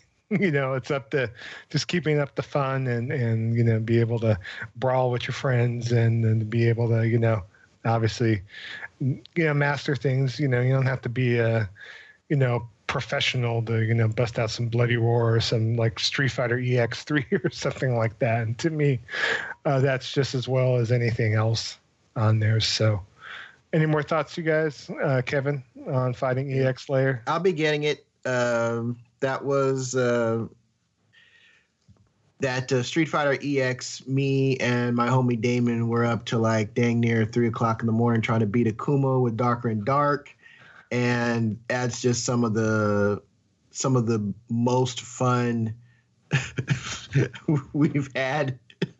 just hanging out, just playing games together. Uh, I can't. I don't. Was it? I think I actually I was the one that actually wound up beating Akuma some kind of way. But I mean, we we got to the end and we made sure that we, you know, got Akuma come out knock out M Bison, and we spent. It was about two a.m., three a.m. just trying to beat that dude. So yeah, this this. uh this game just kind of just kind of touches off just you know like memories to that original game so yeah i'm i'm definitely going to be picking it up because it looks also like a crap ton of fun too uh from the videos that i've seen so i'm, I'm going to be there oh speaking of uh, old fighters um, i don't know if you saw but um, part of the uh, arcade archive series but uh, Karnov's Revenge just came out for PlayStation 4, Xbox One, and Switch. So, so that is Fighters History Dynamite. If you remember that Karnov's Revenge. oh wheel Yeah. kick Big tornado. That's So- awesome. Oh my god.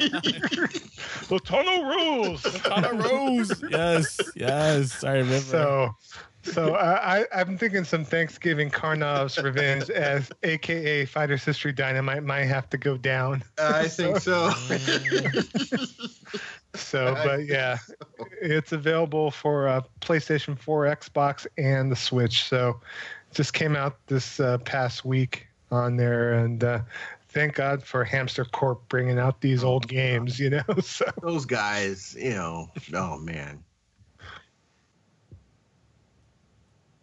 it's Have some you played uh, uh, Samurai Shodown uh, special? Was Five. or five special yet? No, I have not. It's downloaded on my PlayStation 4, so that might Yeah, I be got, it. I got it too. I haven't played it yet either. Something we might have to check out. You know, both me, Kevin, and I could say for you, Desmond, too. We're all old, like n- during the '90s fighting game fans, like Neo Geo. You know, you mentioned uh, all the Cap old Capcom fighters, even. The niche year we got, you know, we, we we didn't really care about you know Mortal Kombat, Killer Instinct, and No. ti- time killers you know we're all about like you know savage reign or you know god samurai shodown world heroes you know you name it man fighters history Mm-hmm. Fighters Yeah, history. just- Oh, Spinning Lord. waves. Groove on fight. groove on fight yes you know it Groove on fight, folks. Pa- power instinct you know Instincts. Lord. Oh my gosh! Yes, Power Instinct. Power So- instinct. that's right in our wheelhouse so just to let you know so uh, fatal fury special you know fatal Mm. fury real bout fatal fury special so Yep. Real Bout Two. Beautiful games. Yes, love it. So, all right. Other news this week. Um, our one of our favorite companies, uh, Clover Studios and now Platinum Studios, Hideo Hideki Kamiya, excuse me, uh, in an interview with uh, Dengeki on there, which is a Japanese uh, console magazine, uh, talked about that he'd love, if he's allowed to, to be able to go in back and remake Devil May Cry or Beautiful Joe.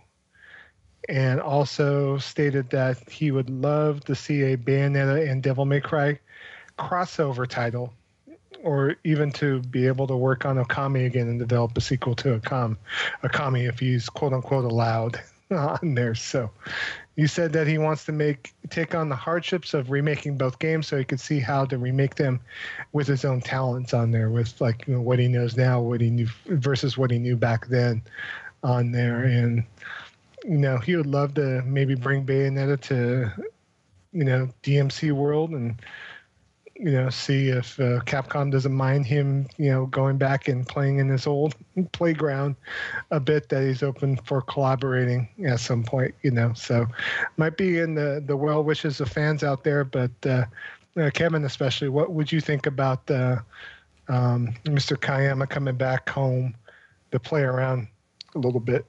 Okay, everything he mentioned needs to happen. Just you know, period, point blank. Everything he mentioned needs to happen. Uh, a Bayonetta Devil May Cry crossover.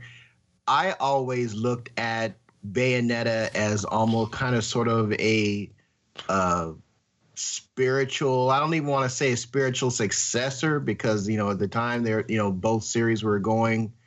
Well, I guess technically you can say they're both continuing to going. I guess, but I kind of looked at Bayonetta as like maybe a continuation of that, the spirit of that game, uh, of what of Devil May Cry. So, and they both kind of kind of are in that same you know story you know angels demons all that stuff there th- those elements are present in both series so i think that would be like a perfect match Yeah, Uh, I don't know if you know, he's the director of both the original Devil May Cry and Yeah. also Yeah. both Bayonetta. So I know he wasn't allowed to work on any subsequent Devil May Cry afterwards. You know, he wasn't picked to do DMC2, which I think suffered in a way. Oh yeah, oh it sure did suffer. Yeah, absolutely suffered. but uh, yeah, and Beautiful Joe was an amazing 2D title. Um, I had that on, I believe it was the GameCube. Yeah, I had on GameCube Yeah, as well. I had it on GameCube and loved So that I. game. I never finished it, but because I got distracted by other stuff, but it was a game that I thoroughly enjoyed. Um, so I would love to see everything that that man mentioned come to pass. well, I'm kind of curious what he's working on now because I know what uh, Scalebound was canceled. That was his uh, latest directorial uh, project on there, which was canceled. So I'm kind of curious what he's got going on now. I know Wonderful 101 was another game he directed as well. Uh, that was hinted at with a Switch release. We'll have to see if that comes about on there. Uh, so, but uh, you know, he's definitely uh, high up in you know as far as all the directors, all the gaming developers in the Japanese side of the fence for sure. You know, you mentioned what uh, DMC, you know, Beautiful Joe, Okami, and Bayonetta. I mean, uh, I would love if he goes up to bat and does a sequel to Okami. I think that's uh, more than well deserved to happen. It just depends if uh, Capcom's willing or not. So, yeah, that every uh, it, that would be awesome. He can dream. Yes. And other news this week uh, Dynasty Warriors 9 has gotten a Western release date, so it's coming out the day before Valentine's Day. It's coming out on February 13th for the PS4, PC, and Xbox One.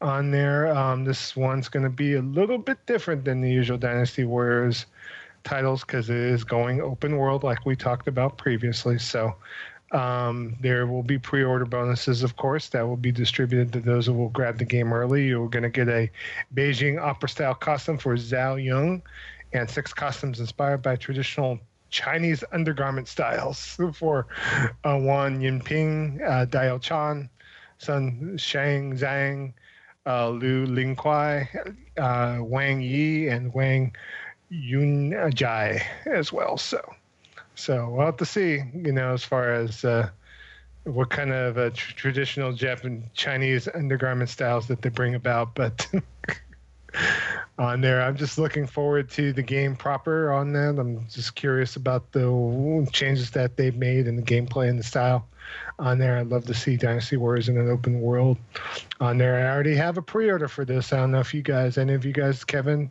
Desmond, um, pre-ordered this thing yet or interested? I'm interested, I, but I haven't pre-ordered it. I haven't pre-ordered yet, but I'll be there day one. Cool deal. And we'll probably talk more about this as it does come out. I'm not sure if there's any multiplayer aspects to it. I'm probably thinking not. Maybe couch co-op possibly, but we'll have to kind of take a look at that and see on there. So, all right, and last but not least, uh, something caught my eye too uh, that you know, a series that in the past has kind of resonated with me a little bit. Um, this past week in Weekly Famitsu, um, Sega has announced, at least in Japan, uh, that they're going to be bringing out a, a, PS4 remaster of the game called Shining Resonance Refrain. And basically, it's a remastering of the PlayStation 3 JRPG Shining Resonance on there. Now, um, if you or a Sega fan from back in the day, like in the um, Genesis days, you know that you know the Shining series kind of had that pedigree between the Shining Force series and then you know Shining the Holy Ark, Shining in the Darkness on there. Uh, that uh, you know it represented really good quality, you know, um, strategy RPGs and action RPGs on there. Um, last title that actually got out and released for U.S. audiences was Shining Force Neo, which was back in 2005.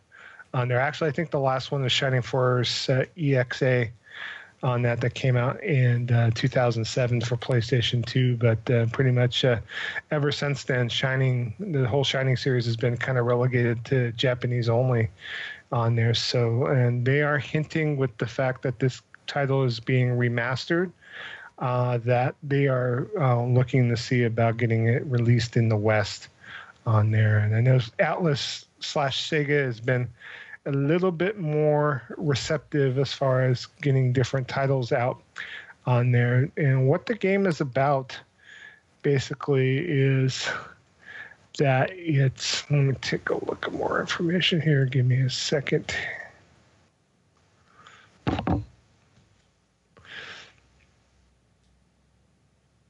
Yeah, I you know from what I see, I see a lot of the features that's going to be in this game. Um, I'm not sure as far as what the game exactly is about. I know it's a RPG of significant nature. I know it got good ratings in Japan when it came out, but it never made it out here. Um, it will have improved resolution, of course, 60 frames per second. Uh, new theme song and all the DLC that was released for the original game. There's 150 different DLC costumes and things that came Hell out yeah. with the game. You know, so on top of that, of course, if uh, you get the um, collector's edition, there's a lot of other goodies that come with the game on there. But uh, it's going to be released in Japan on March 29, 2018, and there is a good chance there will be a U.S. release for it. The screenshots, from what I could tell, looks like it's a um, action RPG of uh, considerable nature on there. So looks like a lot of cheesecake too, as far as character designs and. Uh, I don't know uh, if you guys taking a look at the features and the screenshots, if you, it's something that you'd be interested in, possibly. Possibly. Uh, I mean, I, I'm kind of. I mean, it doesn't look bad. It just, you know, I just Yeah, don't know if I- I'm really into it or not. You know, it's weird. I mean, are you Oh. into it, Joe? Well, I loved the Shining series back in the day. I mean, the last one I've actually played was Shining Force Neo on the PlayStation 2, and so uh, kind of sucks that uh, you know they haven't been bringing out a lot of these games out for U.S. or English audiences uh, on there. Because I mean, I'm looking at the amount of games that uh, came out after Shining Force EXA, and they literally had you know basically like uh, five different games, six different games in the series come out with no hide or hair as far as any sort of uh, U.S. release on that. So I know that the original developers of Shining Force, uh, Camelot, has come out to say that they would love to work on uh, Shining Force 4 if they ever were allowed to do that. Uh, I know they went on to do uh, series like uh, Golden Sun on the DS. Which I played and it was great. Yeah, and uh, they are. Um, I mean, i could probably, especially look at the dungeon crawlers, the Shining, the Shining series, Shining in the Darkness, and Shining in the Holy Ark. Those both of those games are just like straight up awesome. Like first person, it kind of reminds me of a, a predecessor to Etrian Odyssey as far as that series on there. So definitely interested though to see if they are able to get this Shining game out in the U.S. and see if maybe if there's enough uh, U.S. And, and American and uh, European interest in the series that they might, you know, put the money down to maybe do a PS4 version of Shining and get that out worldwide on there. I think uh, that might be something to look forward to for sure. So I mean, I probably will end up, you know, getting it or doing something with it because I have such a, a huge love, you know, for Shining Force. I just, I mean, I don't know, you know, I, I don't, I don't know about it right now. So Yeah. All right. And then last but not least, last news story, kind of just covering what's happened this past October. Uh, the NPD numbers are out on there. So, surprise, surprise, I think uh, other games would have won the best selling game of the month, but Middle Earth Shadow War is October's best selling game in the US, according to NPD on there. Uh, top 10 for the month includes Assassin's Creed Origins at number two, Super Mario Odyssey, which is not including digital sales, at number three, uh, South Park The Fractured But Whole, number four, uh, NBA 2K18 at number five, FIFA 18 at number six, WWE 2K18, the dumpster fire of a wrestling game at number seven. uh, don't say I really feel, Joe. Yeah, Madden NFL 18 at number eight. Um, the aforementioned uh, crack cocaine known as Destiny 2 at number nine, and Forza Motorsports 7 at number 10 on there. Um, new games include like Evil Within 2 debuted at number 13, which doesn't include digital sales. Wolfenstein 2 The New Colossus charted at 14 on there. Um, game didn't really come out to the later part of the month, so maybe it has something to do with it. But uh, Assassin's Creed Origins came around about the same time, and I think it's ranked number two. So, you know, maybe it's just things were too plentiful, you know, with all these uh, games coming out within a week or two of each other the chart properly. There, you know, not everyone's going to win the golden uh, prize, the uh, Golden top Goose. selling game. You know, but uh, they did comment that um, that Destiny 2 is the best selling game since January. It's the best selling game. It's the one that has sold the most throughout the year on there. So. That's good. I'm not surprised. though. Yeah, on there. So, uh, also for uh, hardware, Nintendo Switch won the month for the best-selling platform in October, while PS4 remains the top-selling platform for 2017 as a whole right now. So, so there you go. Sales. Any guys' opinion about what game placed where, or any uh, surprise as far as any of what's on the list? No, I'm actually kind of surprised that Middle Earth is at number one. Uh, it's a it's a good game is from what what I played, uh, but I'm actually surprised that it hit number one. Marketing, man. They had a lot of TV ads, from what I saw too. So. Yeah, I Yeah. it was the marketing Yeah. that really pushed it over the top. You know, and Middle Earth, people like Middle Earth. Yeah. Well, you know, yeah, that is true because I've never even seen any of the movies, so I'm I'm out of the loop with the popularity of that. But uh, there was there there was a lot of uh, commercials for that game, but I'm still kind of surprised to see it at number one, uh, considering Uh, everything else that kind of launched around that uh, that in that month.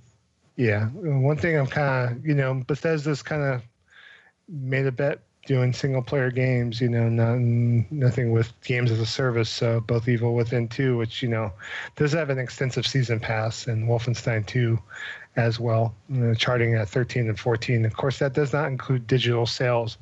And also, that's kind of uh, hampering, of course, as far as on the list of what sold what. So,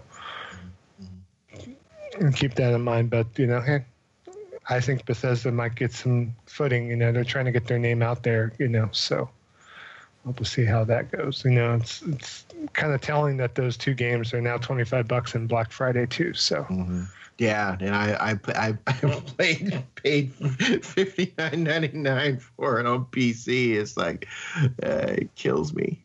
Okay, you, Guilty. support, eh. you supported them. I mean, you wanted to play their game. Yeah, I to play it. supported them, but you know I would much rather save some money while still supporting them Right. by buying it new. Yeah, Trust me, they ain't, ain't none of them at o- over there missing any meals. Oh, I- all right. That's the news this week, guys. All right, folks. Now we're going to get into what we've been playing this past week. So, Joe, why don't you kick us off with what's been in your rotation? Methadone, known as uh, Destiny 2. Um, I'm still quite addicted to this game. No, so that's it's like- heroin, sir. Methadone is methadone is any other game you play.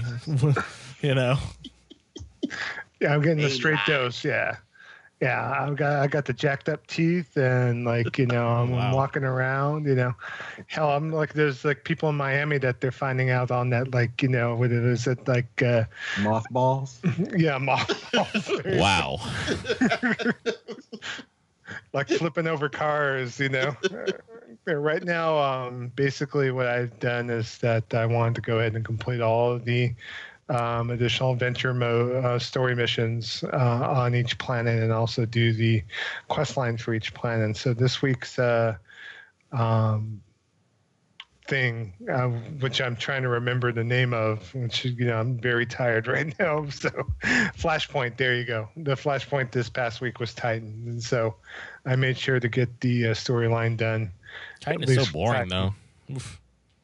I don't mind. I like the PVE stuff, and I think you know, I haven't done the Ikora missions where I go back and you redo story missions. I think uh, getting the drops on there, you know, maybe a few and far between on it. Uh, but uh, I just wanted to make sure that I basically have tasted every dish that I could taste in the game, and so I'm just wanting to make sure that both the adventure missions and the uh, story missions are done. Uh, obviously, you mix in a lot of Crucible in with that. Uh, you know, game night was fun with uh, you know Mr. Alberco, uh, Gerald O'Con, of course, uh, Surgeon Fire.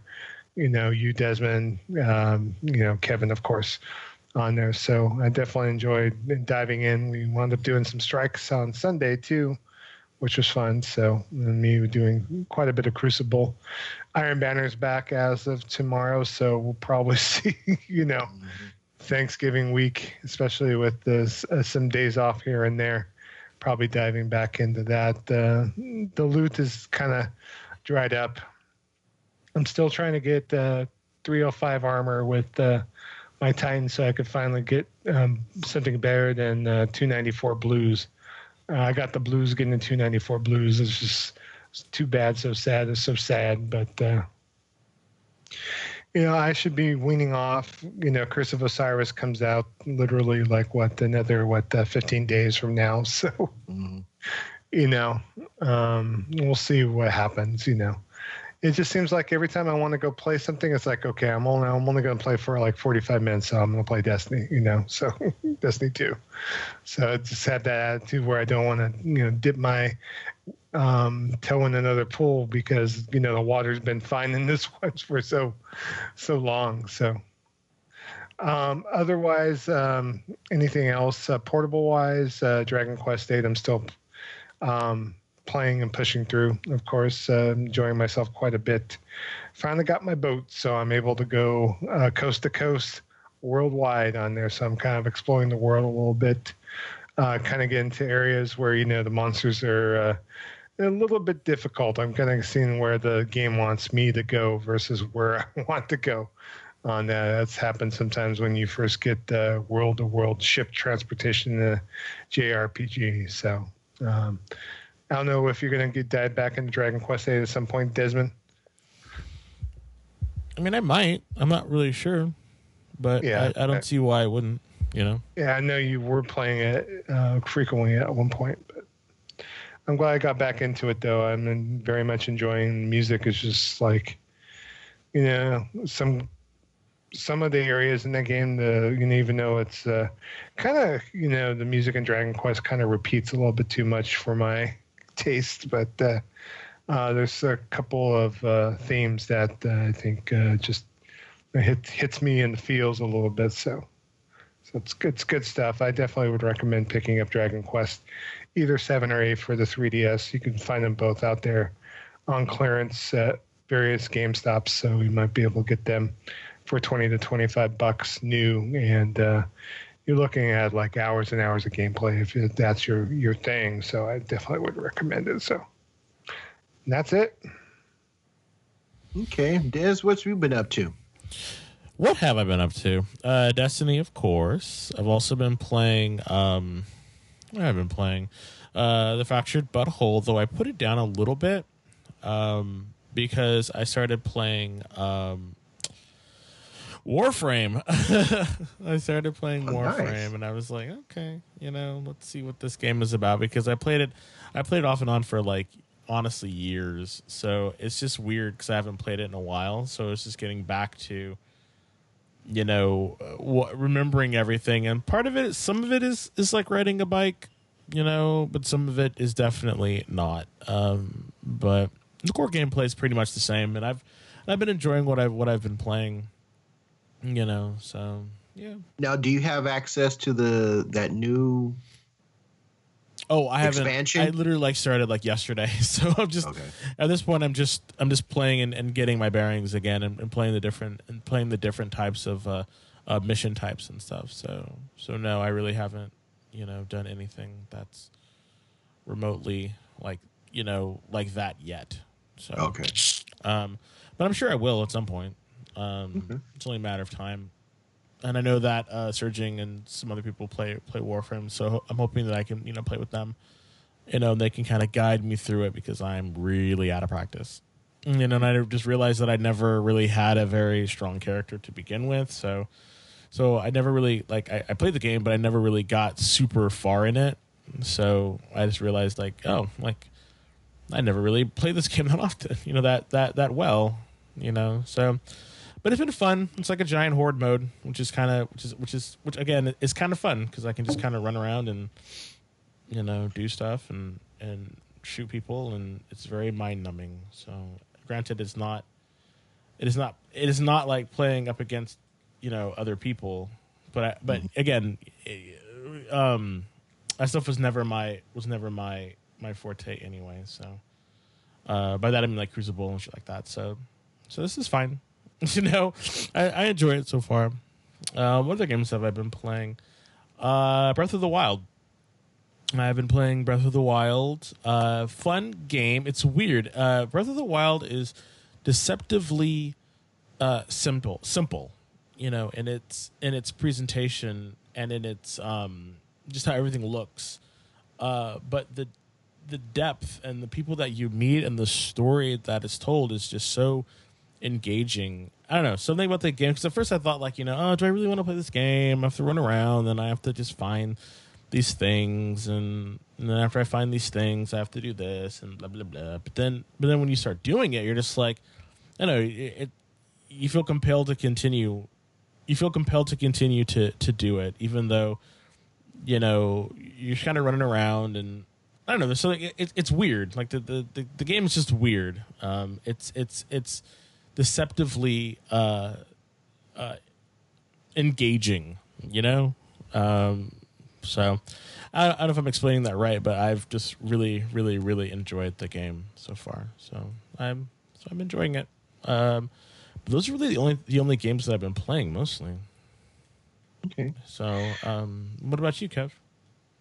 Well, for me, it's been uh, I've been playing a, a, lot of Star Wars Battlefront 2 campaign, and I've been enjoying it. I picked it up for Xbox uh, in anticipation of playing with my nephews once I complete the campaign, and I think my yeah my eldest nephew is picking it up uh, during Black Friday, so hopefully we'll get get a chance to uh, link up and play. And my youngest, my younger great nephew, um, I it might be it, might be something he might be getting in a uh, Christmas package of some sort, and he doesn't listen to the show, so he's not gonna he's not he's not gonna hear this. But uh, yeah, the story is okay but it's I think they real they kind of missed the ball with the characters in the direction that they could have taken them. It fell into some predictable uh predictable trope. Predictable Star Wars trope. And that was a little disappointing. Because I like the main character. I think she's a strong character and it would have been a lot and I, I, can't i was about to say her character's name but it, it's just just slipping out of my mind right now but they had the opportunity to do something really unique with her with regards to a uh, uh, story turn and they didn't take it. And that's unfortunate because i think it would have been a better uh, a, a better story. Uh, graphically it's beautiful. The ship combat is improved over the first one, but it's still not great. They have your controls, meaning your yaw and your your left and right yaw, and uh, uh, attached to your right stick, and you've got thrust and brake and roll attached to the left stick. It would be considerably better if you could reverse those. I did not go into the into the menus to see if that's possible and the options that I saw that that was not possible. So hopefully you can do that. It's probably something I'm it's I kind of like to try and work with the default controls uh, with with whatever game I'm playing. It's probably just something I'm just gonna have to spend some time with, but better than the first game, but still not great in my opinion. But um, yeah, Star Battlefront is fun. I have not jumped into any aspect of the multiplayer yet. I'm still trying to complete the story mode, and uh, you'll get everything I can out of that. Um, but uh, it's a good game. Um, I think it could have been great, but I think it's a good game. And without going into spoilers, that's really all, I can say about it. Um, also been playing a lot of uh, Warriors All Stars, which is the uh, Musou game that has a whole bunch of uh, Tecmo Koei's characters beating up a whole bunch of other Tecmo Koei characters, and um, they do some pretty interesting things with this game. Um, you've got group attacks that you can pretty much tag on to the end of a combo. They've got something called uh, it's like a cheer meter, which is really odd. It's kind of like you're I'm about to die. Let, let me get out of let me keep from from dying mode where you just the, the the system automatically generates these additional enemies and you build up this this rainbow colored meter and at the end of it you do this massive group attack to clear out all kinds of enemies and uh, I use it for bosses. It's really handy. It's really handy for them. Um, on the downside, the animation is not as smooth as I thought it would be. Um, I'm there, and from the the promotional videos that I remember seeing, I don't know. It just seemed to like it would it, it ran a little bit smoother. Um, and it's not. I'm not even. It's not even a situation where it's. Uh, uh, slowdown. I mean, it does suffer from it does suffer from slowdown, uh, when there's a uh, a whole lot of stuff going on on the screen uh, at, t- at at times, but I don't know. The animations just kind of seem a little janky, uh, which is a little which is a little bit uh, unfortunate. Uh, it the other uh, Musou game that I that I've been playing, which was Band of the Hawk. Uh, Band of the Hawk is really smooth, um, and uh, Warriors All Star kind of takes a hit uh, with the, the the smooth the smoothness of the animations was a little bit disappointing, but um, I've also been playing Nier Automata. Still loving that game. The further I go into that game, the more intriguing the story becomes. Uh, the quests that you do really flesh out the androids 2B and 9S as they go about uh, completing their mission uh, for the humans. Uh, and you really see how, if it's going where I think it's going, it it there there there's going to be some really cool character developments going on with the story, and you have to play through it like a couple different times to get all all sides of the story uh, as I'm understanding it, which I definitely will do. But I'm taking my time with it. I'm doing side quests. I'm doing main story missions, and the game is just freaking fantastic. So uh, I'm playing an awful lot of Nier Automata uh, because it's it, it's fantastic. it is it is a um, uh, that and uh, Horizon Zero Dawn are like my my shames of the year. Uh, I, I, I put them in the backlog for good reason because it was for, for Persona Five, but uh, I really should have been playing playing those games sooner. But uh, yeah, that's pretty much what has what's been in my rotation this week. Cool. Well, all right, all right, all right. So we're going to move into our game night details. Uh, game night this week is going to take place on Sunday. That's going to be fun because obviously because of Thanksgiving and uh, uh, taking happening on Thursday, which is our standard game night. But it's going to be 5 p.m. Pacific Standard Time, 8 p.m. Eastern Standard Time uh, we will be playing on uh, PlayStation 4, so on the PSN network. You can hit us up at uh, on our IDs there. Joe is at Kamunagara, K A M U N A G A R A. I am at Shonuff7, S H O N U F F, the number seven. And Dez is at Nemotigger, N E M O T G G R. Uh, you can also hit us up in the Twitter sphere. Uh, Joe is at Joe Fongul, J O E F O N G U L. I am at Shonuff71, S H O N U F F, the number 71.